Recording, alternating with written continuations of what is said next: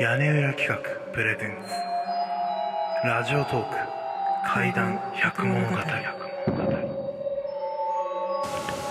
第39夜中古ゲーム。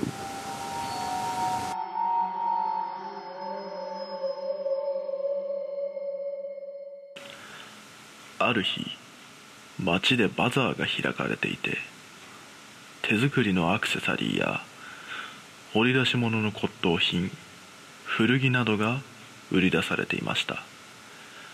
僕はたまたまそこを通りかかったので、少し見ていこうと会場内を散策していました。すると、あるところに目が止まり、そこでは懐かしいレトロゲームや限定品のトレーディングカードが安価で売られていて、どれもオークションで買えばとんでもない額がつくものばかりでした。しばらく見ていると、男性が話しかけてきました。いや、どうも。何か気になるものはあったかい？ああ、どうも。いや、すごいですね。これだけのものをバザーで売っちゃうなんて。オークションとか売り出せば高値がついたでしょうに。それも考えたんだけどね。でも俺、そういうのに疎いし、なんかめんどくさくて。なんともったいない。そう僕は心の中で思った。とはいえ、いざ買うとなったらどれを買えばいいのかとても迷ってしまう。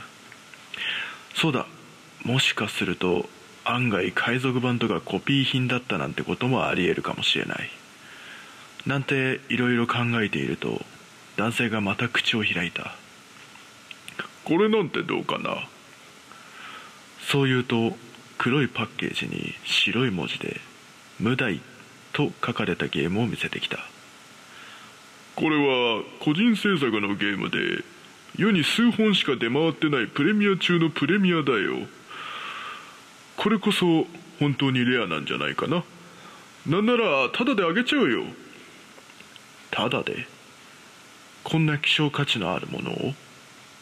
なんだか少し怪しくも思えたが、タダでもらえるのであれば儲けものだ。本当にいいんですか？ああ、いいよ。これも何かの縁だからね。そう言い、男性は僕にゲームを渡してきた。ありがとうございます。じゃあ失礼します。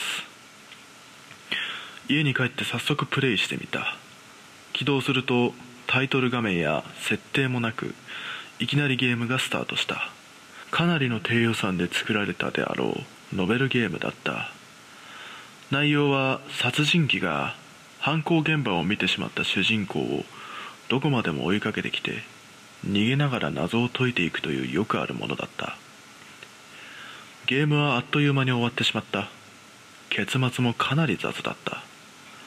いわゆるクソゲーだったかと思っていると、場面が急に切り替わり、一人称視点へとなり、画面が勝手に動き始めた。はぁはぁと男性の吐息が聞こえ、どこだとつぶやいた。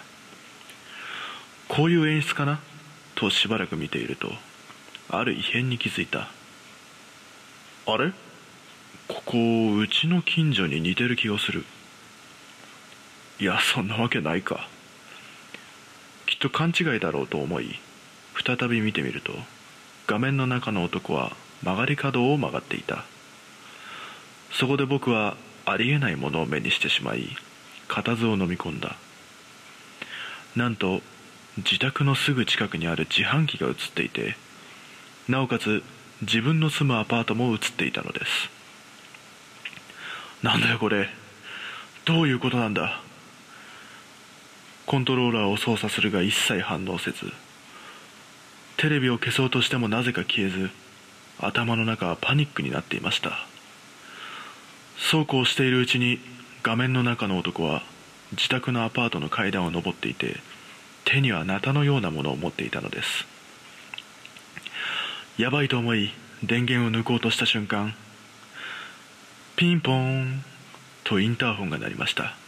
うわー！